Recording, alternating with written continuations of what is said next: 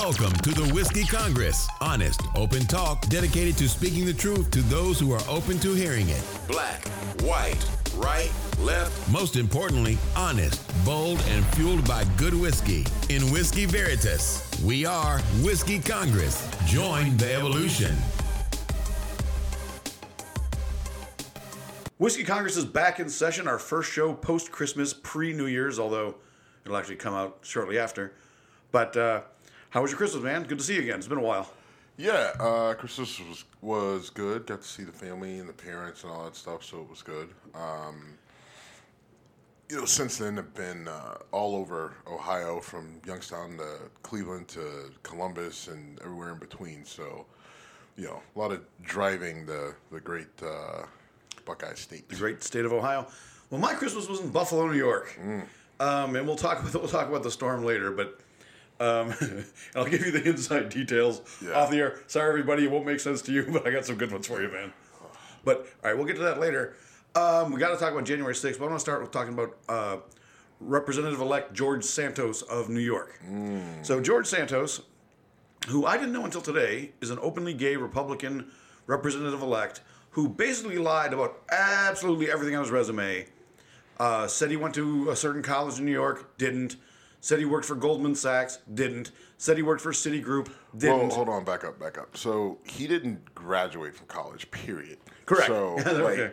you know, what I mean, well, I mean, 'cause it's one thing to That's say- true. You know, I mean, but he didn't graduate. Like, it's not only did he not graduate from the, like, he didn't go anywhere, right? Right.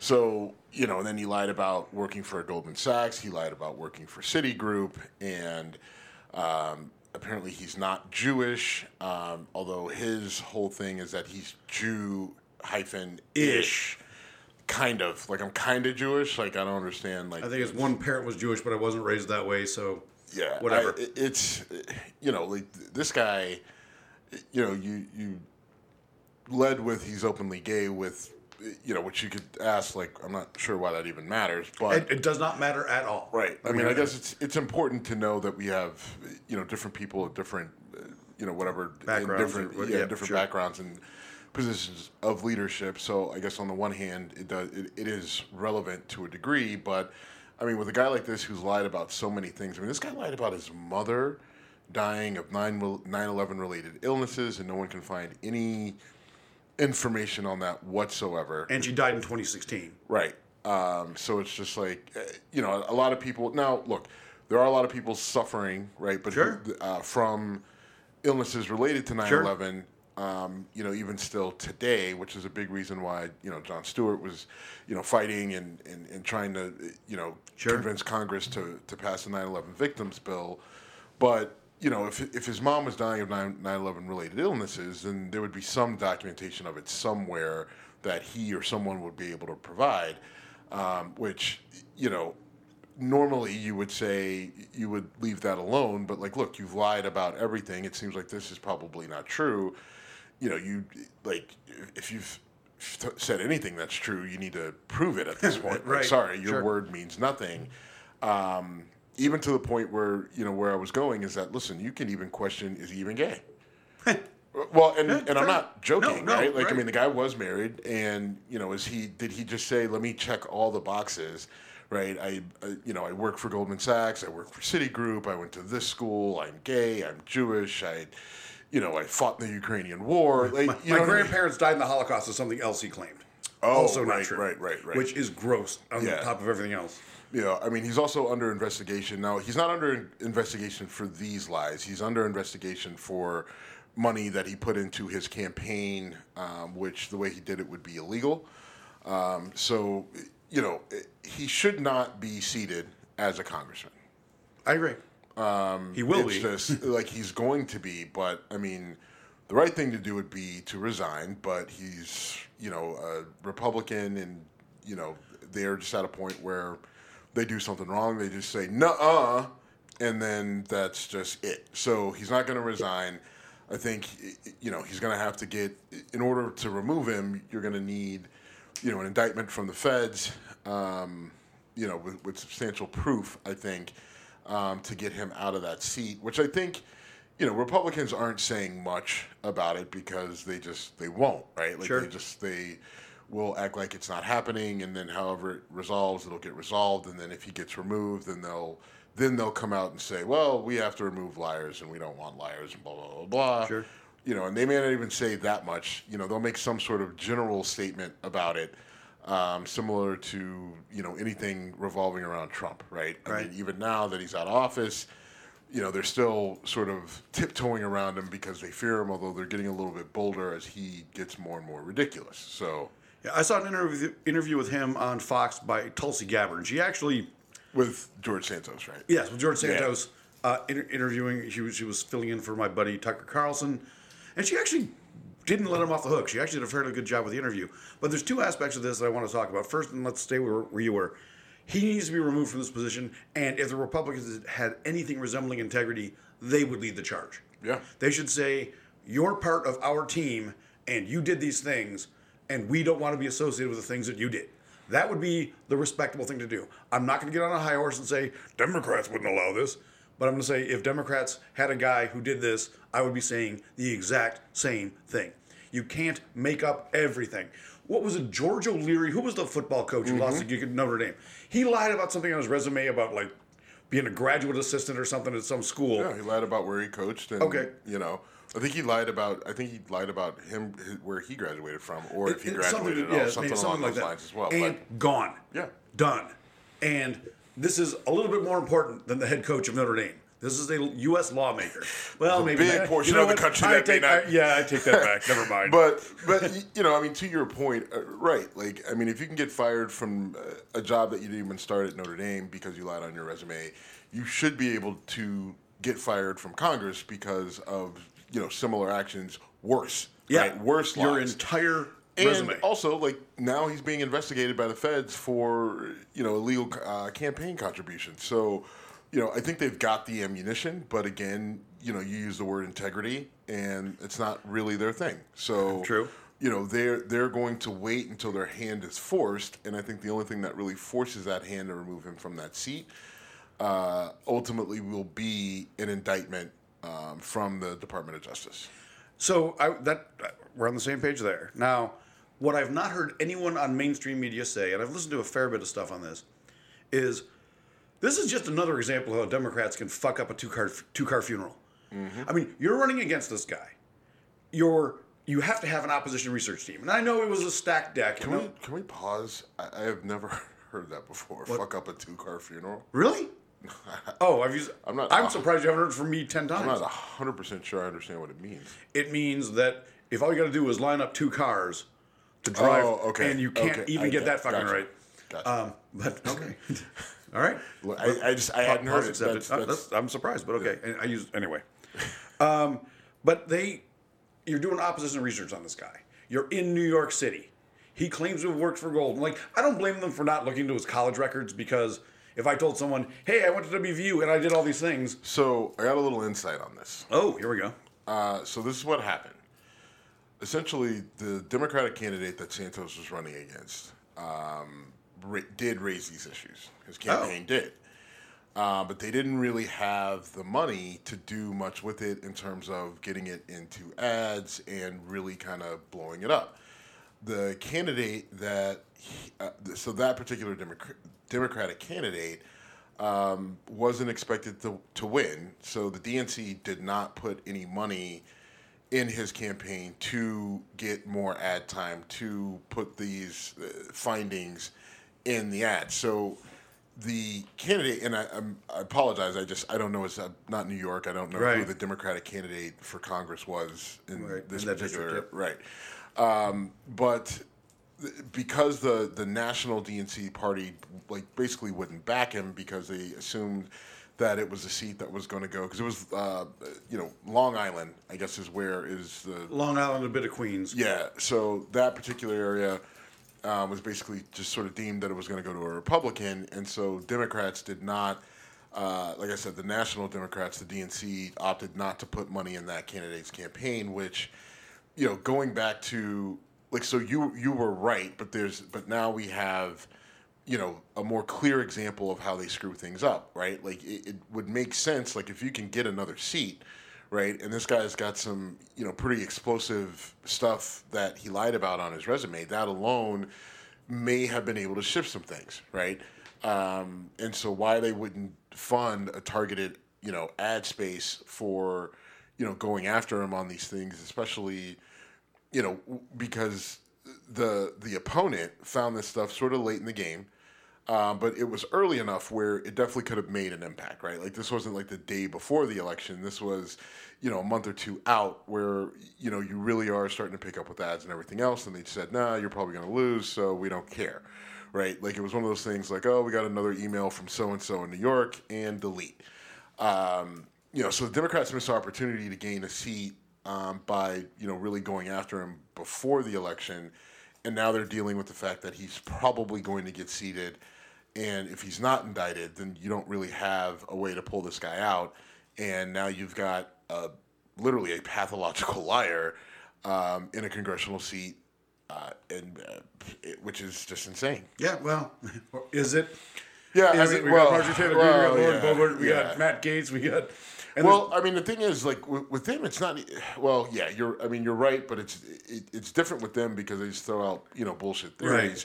Like this guy is just bullshitted about everything. he's so, a house of cards. I mean, he literally Yeah, is a. I mean, it's it- you know, it's all coming down, and yet he's still likely going to get rewarded for it, right? Yep. So it's, you know, we we clearly have um, multiple cracks in our, you know, democratic republic armor. Um, you know, the number of things that Trump was able to get away with, uh, and that we knew, and yet he was still able to get elected. Um, you know, and then the things he did while he was in the White House, right? And and you, know, you look at some of the stuff that came out about Trump, right? Um, you know what he said about women, he grab him by the pussy, and um, you know, like some of his like sketchy real estate deals and the taxes, which his taxes are going to get released tomorrow, by the way. all right. Um, it's thousands of pages. It'll be interesting to see what they say. Um, I'm not sure what happens because of any of this, but um, but you just you go through all the litany of things that Trump said, that Trump did, was still able to get elected, and then once he was in the White House, some of the things that he just literally scoffed at and refused to do, and then it's just like you couldn't do anything to get this guy out of office, um, even though he was clearly unfit to be there. So you know, with George Santos being a, co- a congressman, um, it, it's it's basically playing out again, Right. Right, like you have someone's clearly unfit to be Meet there. Meet the new boss, same as the old boss. Yeah, and and yet there's you know like again the only thing that you can bank on is that he really screwed up this whole tax or this whole um, campaign contribution thing, and that's what gets him out. And yes, that's what I'm rooting for because I don't want this guy in Congress. I don't care if he's a Republican or a Democrat or an independent or a space alien, right? Like I mean, if he's just a pathological liar who's just blatant about it, and like look, like all this stuff is is verifiable Yeah. right? Like, so I mean, if you're lying about stuff that's easy to fix and you don't, you- you're not even remotely trying to cover up your lies, right? Like, I mean, he go, you know, he goes, He's admitted it now. right? Like, he's he, he. What's amazing though, he admits it, but then says in the same sentence, "I'm not a fraud. I'm not a fake. I'm not like somebody who like defrauds the government. Like, you defrauded the American people by lying about who you were and what you were and what built you into being what you are." Right? Like when I talk about Ron DeSantis, right? What do I say? You know, he was top of his class at Ivy League school as, in in undergrad. He was top of his class in law school, uh, Ivy League school. Harvard. you know, he, you know, military experience, all that stuff. All that stuff is verifiable. All that stuff we know is true because you can go, you can pull the records, right? So for this guy to lie about stuff that is easily verifiable that his opponent did discover and did try to put out there, and yet he still manages to get elected and will be seated as a congressman, um, just shows you that we have serious problems with with our system right now Agreed. that are that have been exposed. But I think, yeah, but I think I, I sort of stand by my statement. I altered a little bit, not knowing what you just told me because I thought it was like out of the blue. But um, this is then, so my criticism is Your, no your the, criticism of the Democratic Party is absolutely on point. But, but now it's the DNC and not their opposition research Yes. folks. Yeah. So I mean, it's- which is worse because now it's up top. Well, yeah, but I mean, I think it goes. It shows that there's a bigger problem with the DNC um, because part of the issue with Santos and that seat itself is that you know, from what I gather, um, essentially Democrats in New York um, basically made a deal with Republicans, right? Like, look, you're probably going to win this seat, um, and we know that. So in exchange, we want X, but it, for that, we're not really going to fight you for this particular seat, right? Like, so it goes to this this issue of Democrats really not being a unified party. Um, because you've got the Democrats in New York that are making deals with Republicans for seats. You know, I mean, it's one thing if you're making deals about legislation, right? Sure. Like going back and forth Compromising, yeah. because it's compromise, and, and I say all the time that that's that's necessary. But if you know, as a party, you have this this general sort of theme or idea or umbrella or what, however you want to describe it, um, that you're you're you're pushing for a, a better America or whatever. Then the only way you're going to do that, like, it's not enough to just have a, a Democratic president in the White House. Like, you got to try to get as many congressional seats as you can. You got to try to win as many Senate seats as you can. Um, and so to give those up, right, the actual you know positions of power that that dictate you know how we you know how Yeah. we spend money what what laws are, are are on the books you know what i mean like who goes you know like uh, Sure. all the all these different things like to give that up right just for backdoor deals and all that sort of stuff just goes to show you like the issues within the democratic party um, and why they are you know, like yes, they won, right? We, you know, you won you, you with with Biden in the White House, and yes, this this last midterm election wasn't nearly as bad of a blowout as everybody thought it was going to be, but you could have made even more ground, you know, Yeah. thi- with this particular seat, and who knows how many other seats they lost for in similar fashion. Right, because the DNC was like, well, they're probably going to win, so we're not going to put anything behind you, and maybe somewhere there was an opportunity to gain another seat had the national party gotten behind whoever the candidate was and supported him right and then or, or and then the other question is their reasoning for the national party to not support you know the the, the state elections and the and the local elections and and different in again this is congress right um, it's just insane that that they didn't that this is where we are with them right? And and to think that they didn't do this in New York and who knows where else, but yet you know are but then in the same vein are like clapping their hands because well we didn't lose that bad in the midterms, right? Well who knows maybe you didn't even have to lose had you been more strategic about actually winning, right? And and you and I have both been very critical of the Democratic Party over the years um, with their you know amazing ability to to screw things up whether it's fuck up a two car funeral. yeah, exactly. Whether it's you know losing elections or just you know poor Messaging. poor messaging, uh, you know like or just saying the wrong thing at the wrong time. So many different screw ups, and again, Sure. that just shows the fractures in the party. And they'll say all the right things. Like the head of the DNC will come out and he'll probably deny or, or he won't acknowledge what happened in New York and you know he'll say all the right things about what the Democrats want to do and how the Republicans are being obstructionists, but you know you can talk, you can sit there and complain about Republicans and the GOP and Trump and everything else and MAGA and their following, but ultimately when you're not doing the things you need to do to push those people out, right, to keep them out, to keep them out of power, you are as much of part of the problem as they are. Yeah. And I think another thing that we don't need to get into, but also continually recycling the same group of people and not bringing in new, fresh faces and younger, you know, that's something else they've been horrible at. When I hear, well, maybe Elizabeth Warren will run in 24, I'm like, no. pounding my head on the. Right. No, by the way, also a person who has some sketchy stuff on her resume. I mean, Um, look, and, and I was one of the people who were just like, look, that was bullshit, right? Her claiming to be a Native American, and you know, I'm more Scandinavian than she is Native American, right? But you don't see me running around with a Swiss flag. Yeah. I mean, I do like Swiss watches, so There you go. I, I mean, See, I don't there. know. I do, I do That's love me a that's good cul- Swiss that- watch. that- that's cultural appropri- appropriate. I blew that one. Yep. All right. Um, speaking of liars, let's talk about J- Trump and January 6th. I know that everyone's talking about um, the potential for him being indicted, which I'm going to be curious about. He, I've seen multiple interviews with him where he he looks like he's coming apart. Now I'm watching segments shown to me by media outlets, you know, mostly through YouTube, but you know, the Young Turks and David uh, Pakman and those guys, and they're trying to illustrate those moments. So I can't say that he's falling apart, but I think he is facing legal pressures that go beyond anything he's ever thought he would face.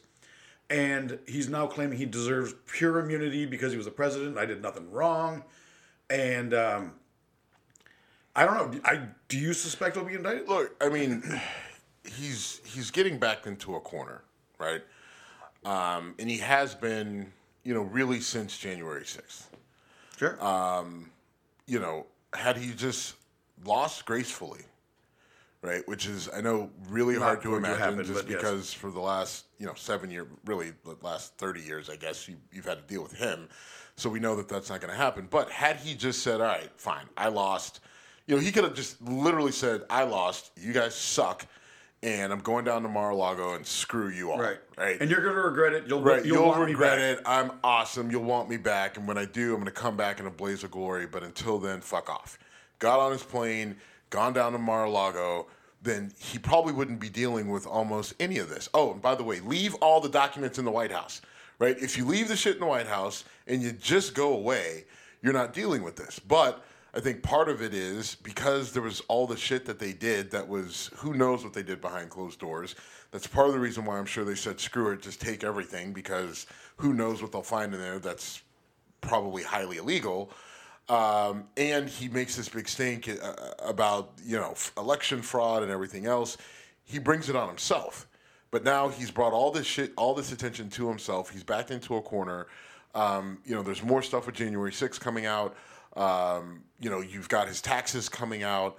Uh, you know, he's going to be, you know, stuff with January 6th. The Department, of, uh, um, the January 6th committee is referring him to, or referring that the DOJ, you know, investigate for criminal activity.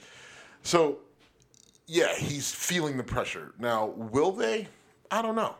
You know, Merrick Garland is very slow and meticulous and calculated, and which is which is good.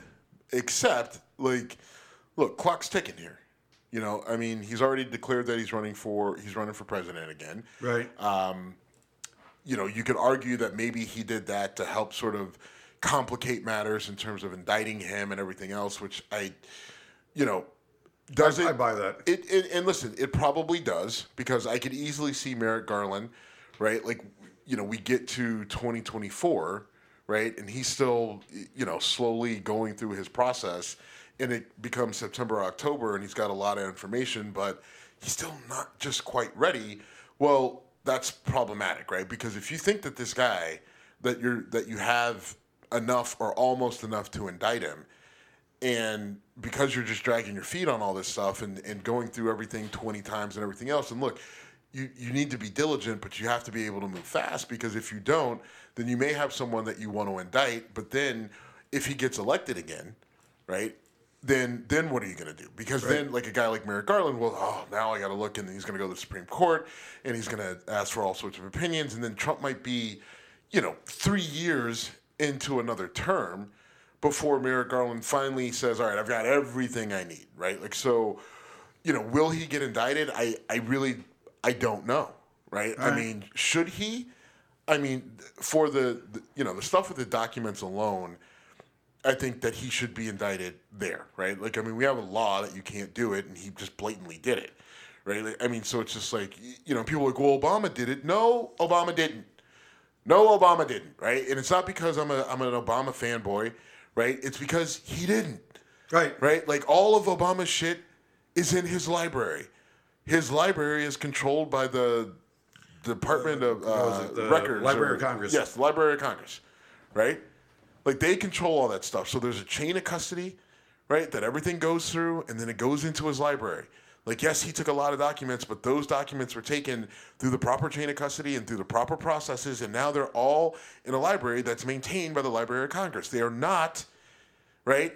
In a in a resort country club, spread out on a floor, stuffed in closets and safes and all that other shit, right down in Florida, where who knows, like cleaning people had access to it, whoever he had, Yeah. because Trump likes to show off his office. I'm sure he's got giant pictures of himself and gold busts of himself that he likes to show people. Who knows who he had in there? You know, Saudi oil sheiks, Pictures of him Russian shooting, shooting lasers out of his eyes. Whatever. Yeah, I mean, like all. I'm. I'm. And you know what? As ridiculous as the statement is that you just made, considering that he's got a trading card with him shooting lasers out of his Yeah. eyes, like the the one character from The Boys. I'm sure he's got a picture of it, right? I'm sure he's got a giant picture of it because he thinks it's awesome. Which, if I had a something of a trading card that looked like a comic book, I'd probably have a giant one too. But right, like, but that's the type of guy he is. He has it. He wants to show it off. So who knows who he brought through there? Who could have seen anything laying on the floor? Right? Maybe even grab something. Who knows, right? And you can't say, oh, well, isn't it like I don't know, right? This dude took official White House documents and just had them strewn Top all over the floor. Top seat, right? Right, and like so, anything could have happened, right? Like now it's all on the fucking table, right? Like I mean, he's had all sorts of people through Mar-a-Lago from all over the world, right? And who knows what they're, you know, are these people spies? Are these people who are they? Um, you know, what does somebody did somebody could so, it feels like someone could have easily taken something out of there, right? That has some level of significance or importance, and then you know Trump gets into a certain position, and they're like, hey, you know, if you want out of this, we can, you know, we can get you out of it or whatever. But you know, if not, then if you don't do what we want, then I've got this, and it gets released to the media. I don't know. Right. Well, or I think we talked about this uh, several weeks back, but some of these documents may pertain to not U.S. nuclear secrets, but nuclear secrets for another country, and that in the hands of, let's say, Russia. If Russia knew where Israel's, you know, nuclear arsenal was, Right. that would be really dangerous. If they could do something with a nuclear weapon and not look, make it look like it came from them. And I know I'm going a little James Bond on you here, but that's the sort of thing that could result in, in a disastrous uh, uh, result. Um, I don't suspect he'll get uh, indicted, but I find this interesting because in the three weeks ago, had I asked you that question, you would have just said no. I think. No, no. I mean, I with the uh, as it relates to the January sixth stuff. I mean, I, I, again, I just I don't know, right? I mean, because again, this is and it's not because. I mean, I think there's enough that we know enough now from January sixth that I could I could make an argument for it, right? Sure. moderate. I don't know if it's the strongest one. Is it enough to convince a jury to convict him? I, I don't know. And the DOJ the DOJ likes to be really really sure and assertive about uh, you know about bringing indictments uh, that they that they believe that they can win. Um, so I think my answer even then would be I don't know because we've known about the you know we've known a lot about January 6th well before that. Right. Right. And so uh, I also think, again, too, the Mar-a-Lago thing matters because when you say, do you believe he'll be indicted? I think he can be indicted for either or both. Okay. I mean, I think the Mar-a-Lago thing is there's a lot stronger possibility for an indictment.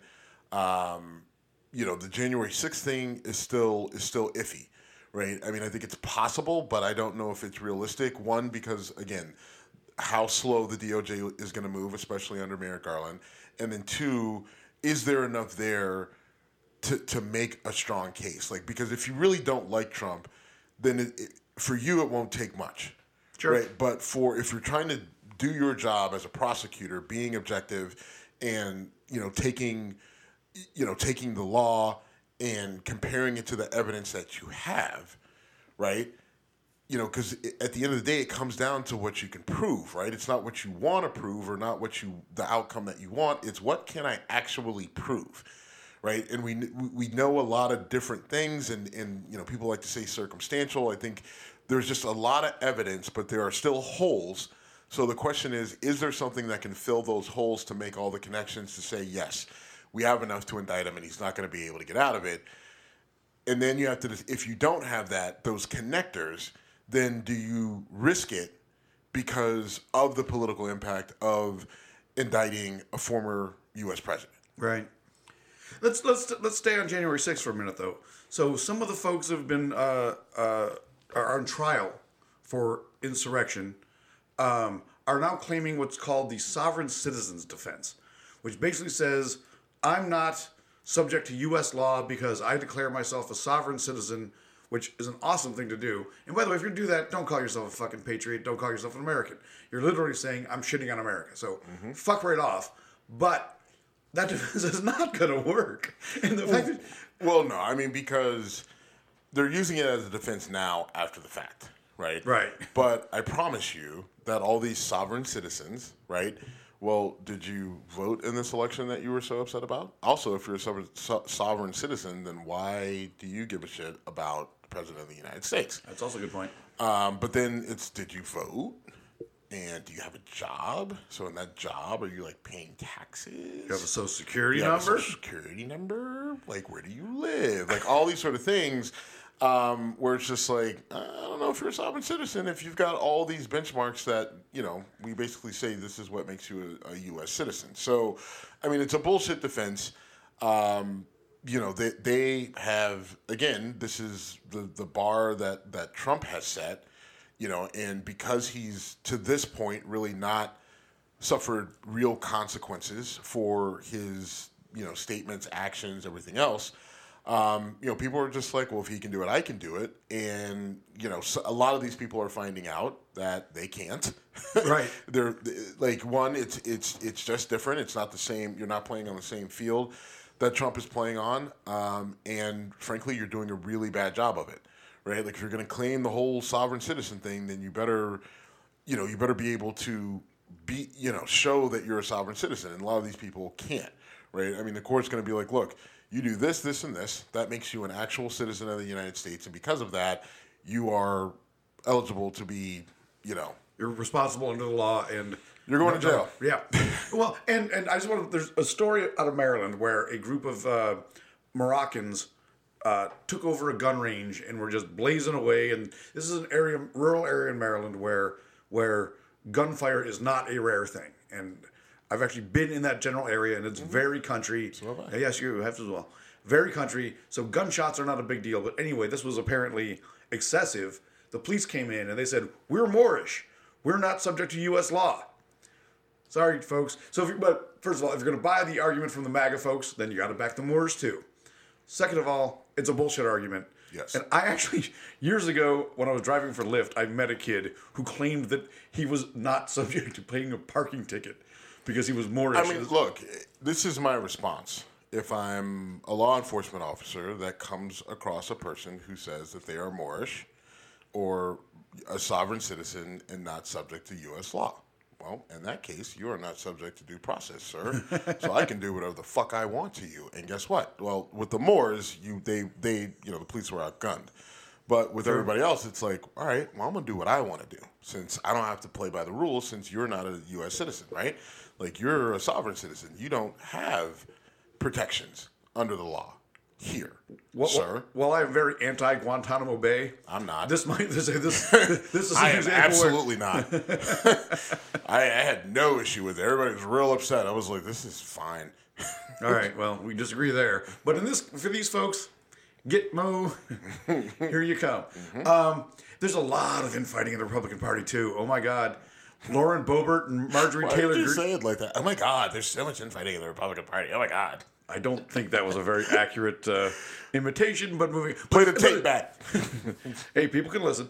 Um, seriously though, I mean they are they are the push to who's going to be speaker, and Republicans who are like we're pro-Trump, we don't want Kevin McCarthy because Kevin McCarthy wasn't But what's interesting loyal. is Marjorie Taylor Greene struck up a little deal with Kevin McCarthy. She's Yes. the biggest Trumper of all the Trumpers, and yet she is very pro Kevin McCarthy.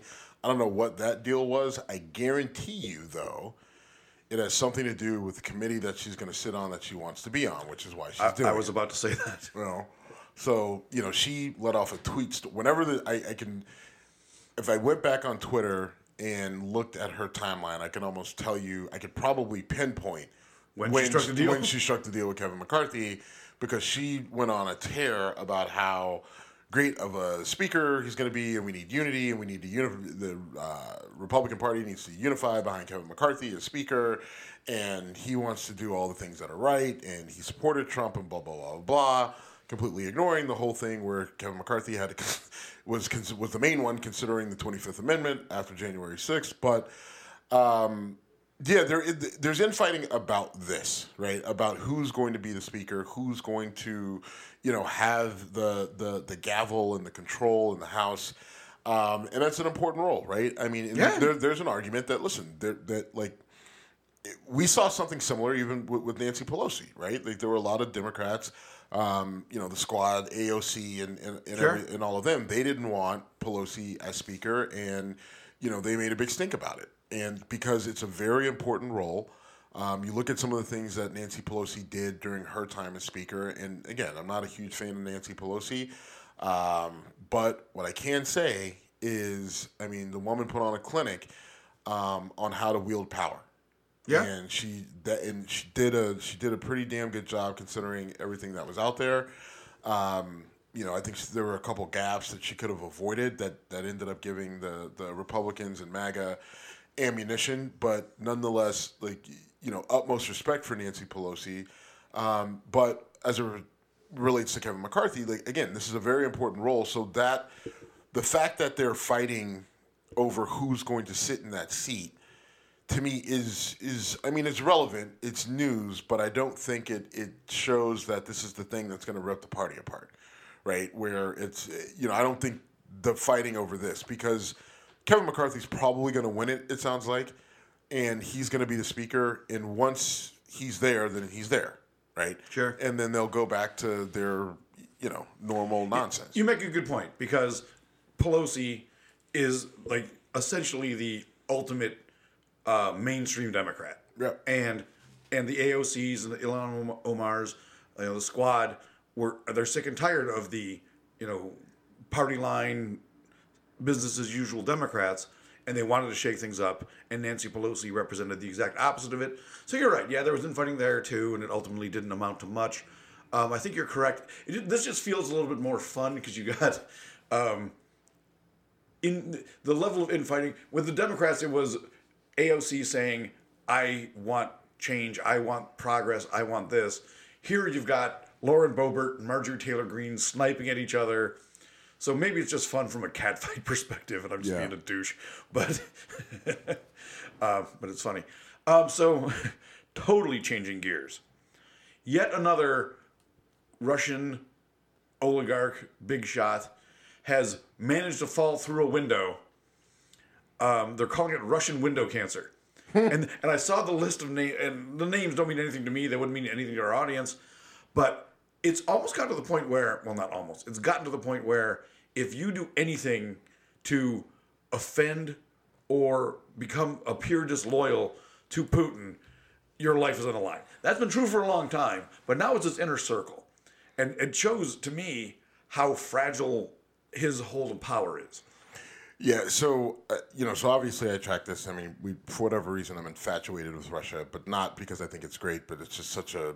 Uh, it's like you know watching a train wreck. you Everything know? from slapping contests to yeah, it's just a bizarre place. But you know, uh, it's funny. So I was in Columbus and I was at a cigar bar. Shocking.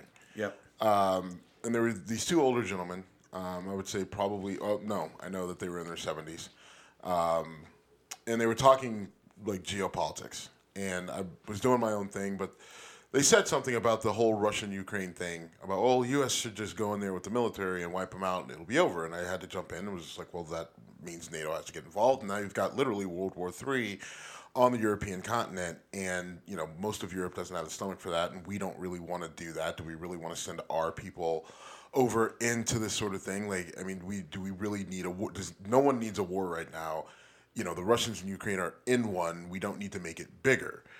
Um, but the other, you know, we kept talking, and where where, where we got to was, you know, the, the one guy said, "Well, I think at some point that one of the Russian generals, uh, he he made a, it, it was a little bizarre, because the point he made was that one of the Russian generals whose wives would convince him to kill Putin because too many." You know, she lost a son, or she's watching too many sons die, right? And nothing Okay. stronger than a mother love. That was his argument and I, it's kind of good, I guess. I whatever, but I think the reality is, I think it's it's more one of these Russian oligarchs that he continues to throw off roofs and throw through windows. Um, Allegedly. I, I think that they are going to get tired of this war because it's costing them money. Um, and ultimately, they will kind of, I'm assuming, will give him an ultimatum. And then uh, if he refuses to back off and, and pull out, then one of them will have him killed, right? Um, I, I, I- he's hard to kill, though. Yeah, I mean, he is very Steven Seagalish, but um, I, I I get that, but I also think that listen, these Russian oligarchs have a lot of these guys have survived a while, and I think if anybody could figure it out, right, like then then they could. Now, I think all of this is very hard. It's very speculative and whatever. Are these folks ending up dead because Putin suspects this might be the guy to finally do well, the yeah, I mean Brutus that's, versus that's Caesar the other thing? thing. That's the, kind of where I was going. We could already, this could already be in motion, right? But you know, Putin, like you said, he's hard to kill, um, and you know, so I think maybe he could be trying to, you know, kind of get ahead of it a little bit. Um, so if he gets any sort of wind that someone mentioned it or said something that was out of line or out of character or something like that, then he gets a little nervous and he says, "Easy fix, out the window you go." um, but I think you're right. His his hold on power is fragile. Um, I think his ego is damaged and also fragile, and he clearly is lashing out. They, you know, the Russians unleashed another massive missile attack on Ukraine today. Um, you know, so it's it's unfortunate because I think what that means though is that we're not um, we're not going to see an end to this thing anytime soon, right? Um, you know, people are, you know, we even you and I talked about the winter that's coming. Well, the winter's here and they're still fighting. Um, I don't think the Ukrainians are going to back down. I think Putin's going to continue to push through. He uh, he clearly doesn't care how many Russians die in this, um, and you know, ultimately, what's his end game, right? Like, what's what what's Putin's end game now, right? I mean, who knows what it was to begin with? It, I'm sure it has had to have shifted. Um, is it really about control of Ukraine, or does he just want to see Zelensky dead, right? Um, like, what what what exactly? Because at that point, you know, if we don't know, like we don't, I really don't have an idea of, uh, like, I mean, obviously he wants the Ukrainians to surrender and Sure. then for him to have control and maybe install his own government or just reabsorb Ukraine as part of Russia. Um, but I just, it feels like, man, like, so you're going to reabsorb this country that's been literally destroyed. There's like, you know, are you going to rebuild it or, or, or, or what? Um, so it's just hard to see like a, re- a good reason for why he wants to continue to do this, and that's the problem, right? Because whatever his reasoning is, I think is beyond like just practical thinking. I think going in, he thought he could take over Ukraine in a couple weeks. Everybody and he wants, and he want, yeah, us, I did, um, and he clearly wants to reestablish the the old Russian Empire, the USSR, and it's not going well. The resilience of uh, of Ukraine has been awe-inspiring, and, and what they're going through is terrible. Um, I want to talk about the the storm in Buffalo because I was there, and the whole time I was there, I was thinking, like, as as frustrating as it was to be stuck in a house for 72 straight hours and not able to go anywhere and a driving ban and all these things. It was cold and I was sleeping in a bedroom that was roughly 50 degrees. It was miserable. But, uh, you know, I'm thinking the same I'm thinking, shut, telling myself, shut the fuck up. Because to put yourself in the shoes of my, my shoes, I'm actually pretty lucky. Um, if we could talk about, okay, I mean, like, look, storm- you, you, you, no, you weren't in a situation that you know many Ukrainians are facing without power in a really cold place and when are, you know, in the middle of a war, you know, their Correct. whole lives ripped apart. No, that's not you. But I mean, that's not the situation you're in, and the situation that you were in, based on your text to me, sounded awful. It was awful. I'm not denying it was awful. And the personal stuff we'll talk off air. Sorry, folks, but it won't make sense to you. But uh, And you don't want to get in trouble with your mom. and I don't want to get in trouble with my mom. You're right. Fine, bitch. um, You're now you're going to get in trouble with your uh, mom no, because you called no, me a bitch. no. I oh no, no. It's the c word I can't use for my mouth. No, but I think your mom likes me, and she, She doesn't want she you does. calling me a bitch, Well, and she's you're gonna hear about it. we will see. Um, but I'm gonna tell her to tell you about it. Um, Nancy. You know, it's funny that so my mom asked me like, "Do you have an emergency contact? So if something happened to you, would we know about it?" And I said, "Steve would know about it." She was like, oh, okay, we're friends on Facebook. And my landlord, you're not friends with me on Facebook. Yes, I am. Yes. Um, but no, the storm, the storm, honestly, there was one storm when I was like 12 years old that obviously rewinding that many years reminded me of something this bad. This is the worst storm I've ever experienced. When I You re- like you re- this was worse than the storm in 1918.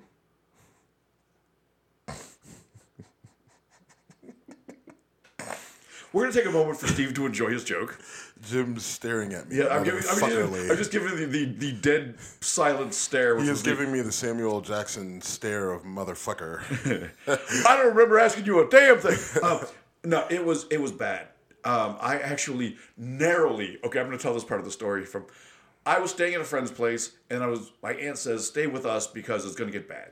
I wanted to stay in a hotel because I like having my own space. I made it to their to my aunt's place 30 minutes before they instituted a driving ban. Mm. So I got there. I was there to help. I was there to cook and whatever. Had I missed that window, my aunt, mom, and sister would have been stuck in the house with me outside of it, and I would have looked like the asshole of the century. So, Yes. storm of the century, asshole of the century. I fa- thankfully made it. Was it a wonderful experience? Not exactly, but um, but uh, the cold the cold room would have been my, my biggest issue. being stuck in a house where you could not get out for three straight days and and having everyone's neuroses exposed at the same time was challenging. When I'm around my sister, who will not listen to the show, I feel like I'm under a microscope every time I touch a drop of alcohol. Um, I did not get drunk once during that 72 hour stretch. Had I been left to my own devices, I would not have been sober for a minute of that. Now, I did, oh, ch- changing topics again, I did watch seven episodes of Yellowstone. It's fantastic. It's right? a fantastic show. So I watched like, a, a, I couldn't get the first four seasons on um, Paramount. Yeah, it's So- weird how that it's a Paramount show, but you can't watch it on Paramount Plus. And you Now gotta- it's on Peacock or Yeah, it's whatever. on. Yeah, it's it's. I yeah. don't know how that works. So I watched an hour long YouTube summary of the first four seasons so I would know what I was getting into. And then I watched seven episodes of uh, Yellowstone. And yes, it is fantastic. Yeah, I mean, you you, you got to try to watch. I will go back and watch it. I Yeah. will. But I was able to keep track of, like, okay, I know this person is this, and I know, well, this person isn't around anymore. Uh, a lot of folks aren't around anymore. yeah, they have no issue with killing a um, This, motherfucker this, this, this, is, this is like Game of Thrones, Sopranos esque. Like, Yes. no one's safe. I think Kevin Costner's safe.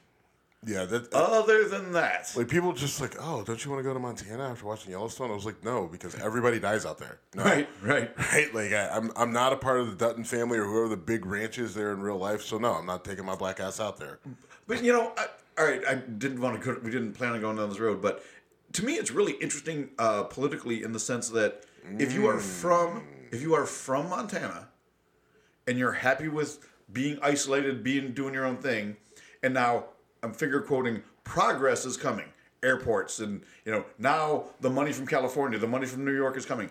I know plenty of people who, in that situation, would have that exact same mindset of stay the fuck out of my Dude, I, I- this place is not even nice. I mean, the place where I'm from, Youngstown, Ohio, is the same damn way. I mean, it's uh, Anti-progress, yes, but they have an airport. Right. um, you know, it, it, it's I the thing I do appreciate. I mean, you also Yellowstone, it's not real. I mean, we Sure. know it's not real. It's fiction, right? Um, but you know, I did. Sp- I just spent some time in New Mexico, right? Right. And I got out there, and the thing that blew me away was the view. Right, I'm driving down what is it, 75 or whatever, or 25. Um, I can't think of the main highway through that cuts through New Mexico that gets you from Albuquerque to Santa Fe. But either way, just the view of the mountain and you know not even being able to figure out how far it is because there's nothing there's nothing between there's this highway and there's this giant strip of land that's miles and miles and miles long and there's this giant mountain that goes up into the clouds and it just blew my mind about how amazing it was right i mean it, it, it's it, it's Yeah. sort of it's just something like in ohio we don't we don't have mountains we don't have views like that Correct.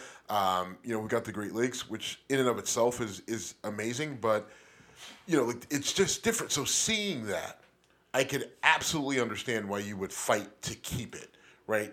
You would fight because you don't want high-rise hotels blocking views like that, or so that only the rich people can can see that. You you you don't want all these people coming in and crowding, Right. you know, your local restaurants that are amazing, that are fantastic, but yet then you get all these yuppies from New York and California that've got money from Netflix and Apple and everything else that are coming in and sucking up all the resources, you know, because it's just a spot where they think it's cool and they Right. vacation.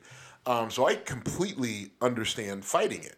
You know, I mean, there's actually something very, very Yellowstone esque going on in Santa Fe where you've got a person who was from there who went out to Silicon Valley, made a lot of money, came back and wants to do this big development.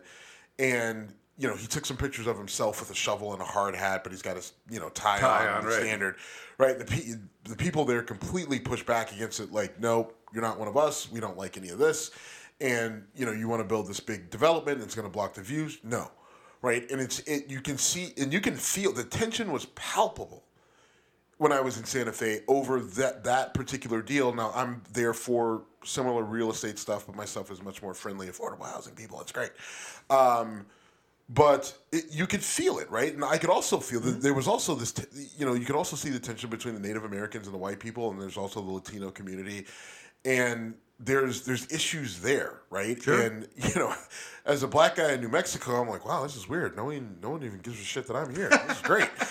you know, like the Native We've got, our, Americans. we've got our own problems. Right, right. The Native Americans and the white people are pissing at each other. The white people and the Mexicans are pissing at each other. It's just like, oh, let me just stay over here and see what happens. But um, it, it, I can I can understand the the the mindset of uh, people like the Dutton saying like, you're not going to take this from us, Right. Right. And and you know, a guy like John Dutton, there guys like him exist. Yeah. Right. Like guys like him Sure. exist. That's I mean, there's you know a lot of these farms and a lot of these ranches that they do provide a lot of sustenance for the country as a whole.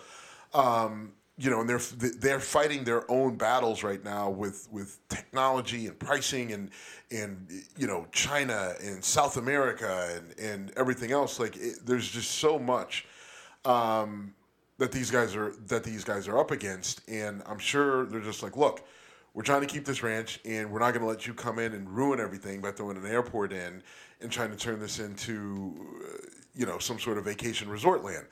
Um, yeah, I don't know. All right. Well, anyway, I got to watch seven episodes of it in two days. But one thing that was said uh, uh, during the blizzard, there was looting going on, and I always have my ear perked up when I hear that because was it looting or was it surviving? Because if I'm, you know, people broke into gas stations and grocery stores and stuff, and like, look, the conditions were unbelievable. I had not been in a storm like that, with possible one exception of the 1918 storm that Steve referenced earlier. Um, but uh, you know, I'm I'm uh, uh, empathetic to that. Like, if I've got to break down a plate glass window to feed myself, I would do that if it meant me living or dying. Having said that, the looters that they arrested, I saw the video. They were smashing, grabbing. They were grabbing TVs. They were vandalizing. You know, the, the mayor called them the lowest of the low. And I remember a friend of mine saying, you know, when Katrina happened, like there was a picture of white people pushing a canoe full of food, and it was white people are being, you know, surviving, and black people are looting. And I do think there is that media perception sometimes, and it gets. And I was prepared to come on, talk to you, and say, you know, these are people in desperate situations surviving. So this, this was bad. Yeah. this was really fucking bad. I mean, and, and so you know, earlier we talked about you know Democrats, right, and their just terrible job Messaging, messaging, right. And so this is an area where you know, like if people were just going in and, and going, you know, breaking windows in Best Buy and taking TV TVs out and DVD players or people even take those. I don't know why, but you know, like just taking shit out of Best Buy that that has nothing to do with surviving uh, a terrible winter storm.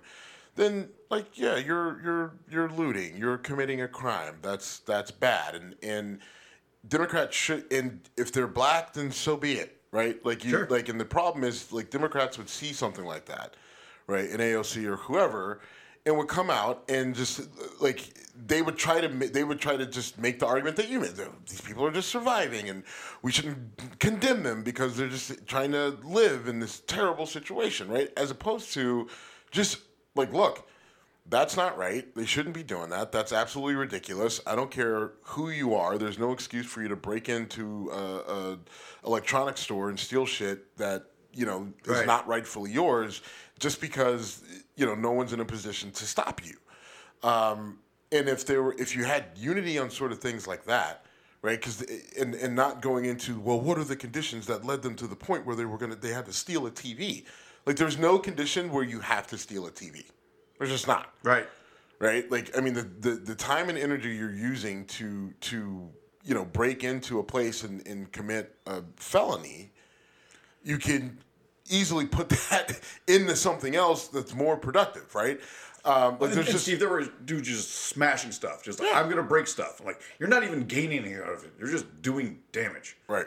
Um, sorry. No, no, no. I mean, you're right. I mean, I just, I think, uh, you know, no, no, look, there are issues and there are circumstances that are bad that lead people to make very bad decisions repeatedly. Sure. And after a while, like their minds sort of get set in a groove pattern.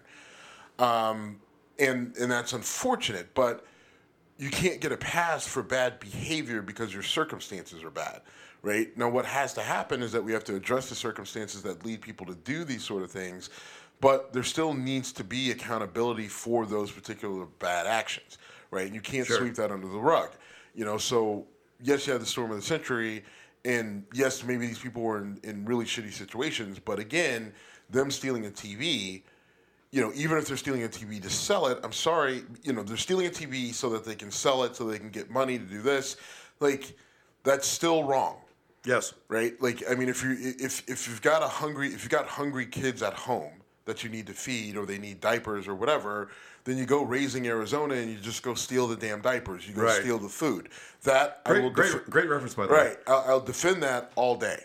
Right. But what I won't say, what I won't defend is, well, I'm going to go break into Best Buy. I'm going to steal this TV, and then I'm going to sell the TV, and then I'm going to take that money, and then that's what I'm going to use to feed my kids. Because realistically, that's not what's happening. Right. Right. Like it's just, it's just not. If we're That being, money isn't going to Right, uh, that that money isn't no going to feed kids. It's not going to get diapers and everything else, right? And and if it is, I'm sorry, then you're you're you're going about it the wrong way. Right? Again, if you're gonna if that's the issue, then just go steal the food, go steal the diapers, go steal the clothes. Right? But it, you know, like I can't give you a pass because you have a shitty situation and you do a very shitty thing. Right? Like I mean, and, and and if you do do a shitty thing, and if the shitty thing is then, like I said, breaking in and steal the necessities, then we can have a conversation, right? Then it's what can I do to help you, right? Like this is bad. I'm willing to make it go away if we can, if if you allow us to help you to get into a better situation, right? But again, like the looting and smashing just for the sake of it because I'm angry because I'm in a bad situation, that's that's not gonna fly. And some of these were in convenience stores in neighborhoods. We talk about food deserts all the time. So the people that have the, you know, uh, civic responsibility to say, I'm going to open a store and sell food in a bad neighborhood in Buffalo, and my reward for being there is for you to do this to us. Yeah. I mean that to me that is you're shitting on your own community.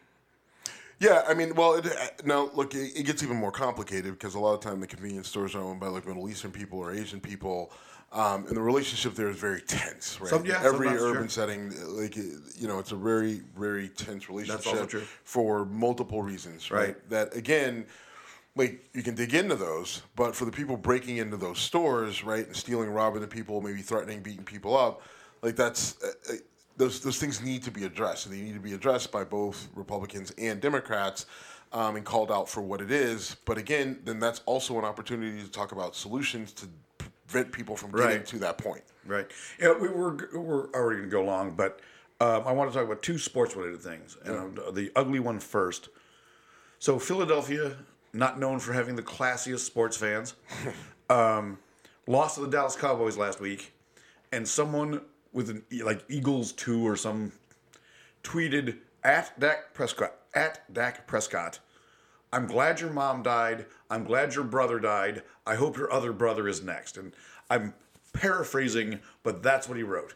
And I don't want to, you know, say anything more than, hey, Twitter, you're all about, you know, what, what your terms of service or whatever. Telling a person, regardless of the fact that they're a professional athlete, that you're glad their loved ones are dead and you hope another loved one of theirs dies soon is so disgusting that that person needs to be called out, banned from Twitter, and it ain't a free speech thing. I'm not saying that person should go to jail for it. I would love to see them publicly exposed, though. I would love to see them get their face and name. Hey, here's the person who posted, Hey, Dak Prescott, I wish these awful things on you. I'm no Cowboys fan.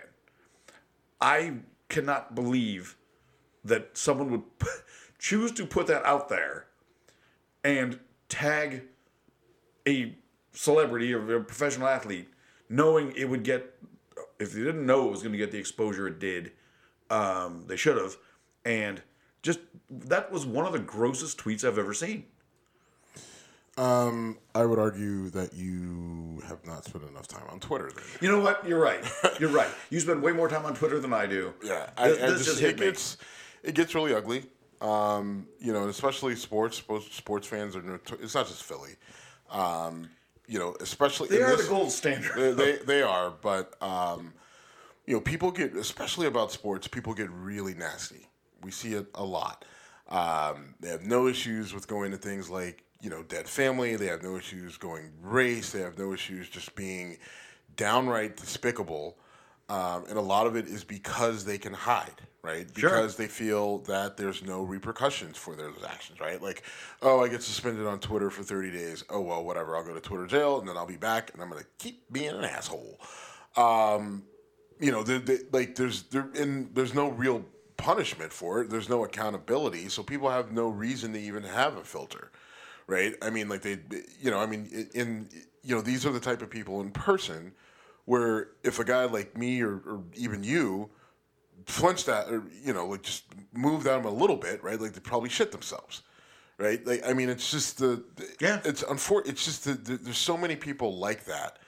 Um, you know people love to to you know what they do is they people love to like how they feel that they can neutralize me is like they'll say really shitty things right that are rude and, and everything you, you saw it when we were at the patio bar that time and that guy like took my beer and Yep, drank it yep. and talked all that shit but the whole He was in person. You gotta give him well, credit he that. was in person, um, and he almost ceased to exist as a person. But the whole point was, is that people, what they'll do, especially with a guy like me, is they have no issue putting my pushing my buttons, and there's no fear because ultimately, they're like, well, well, you do, the police, blah blah blah blah, like so.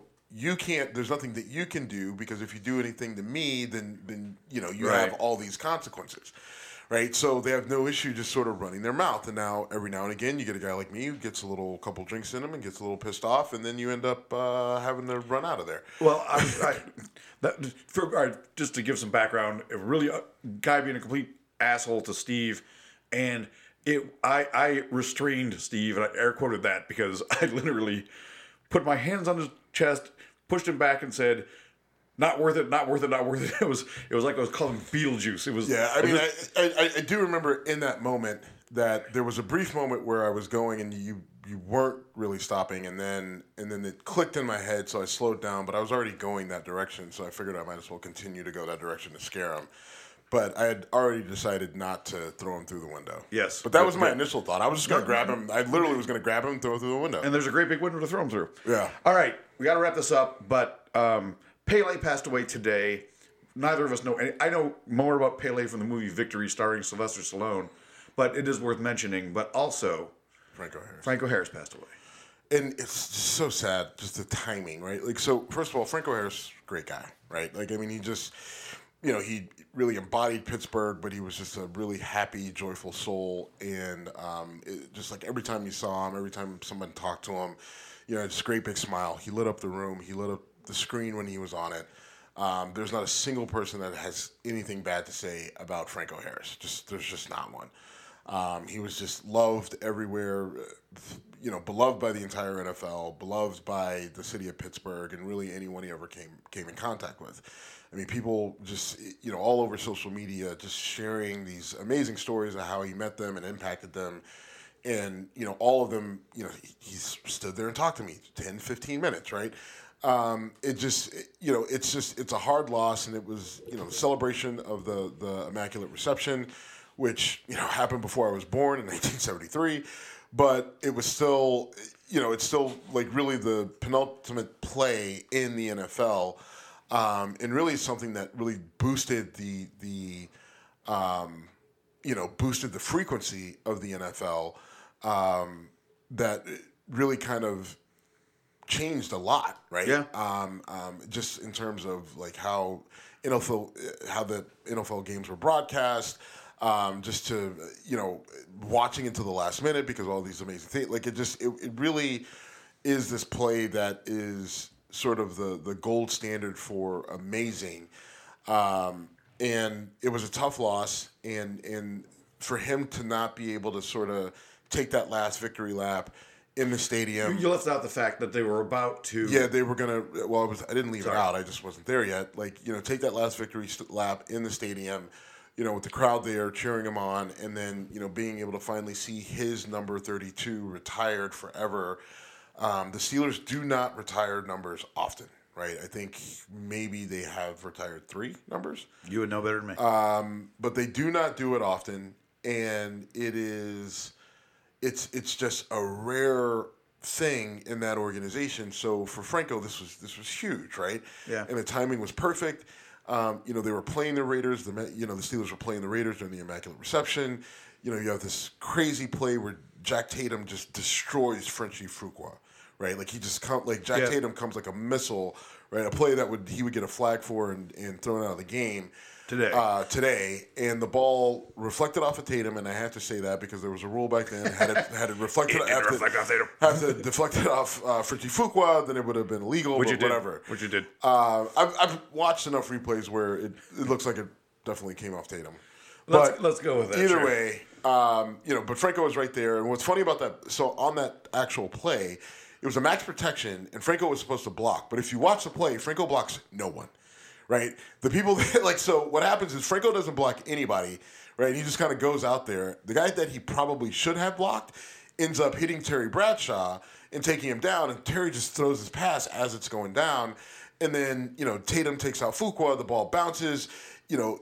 Uh, uh, uh, Franco Harris just grabs the ball by his fingertips, like like a centimeter away from the ground, runs it into the end zone. You know, like dodges the Great, tackle, shakes the guy off, and then he goes in the end zone. Game over. Steelers advance in the playoffs. wasn't even a championship game, but that was their first time in the playoffs, and that was their first, you know, big win. And then all of a sudden, you launch the four Super Bowl victories and the steel curtain and everything else. Um, the funny, the funny part about that actually is from Terry Bradshaw, who, when he threw the pass, he thought it was a perfect pass.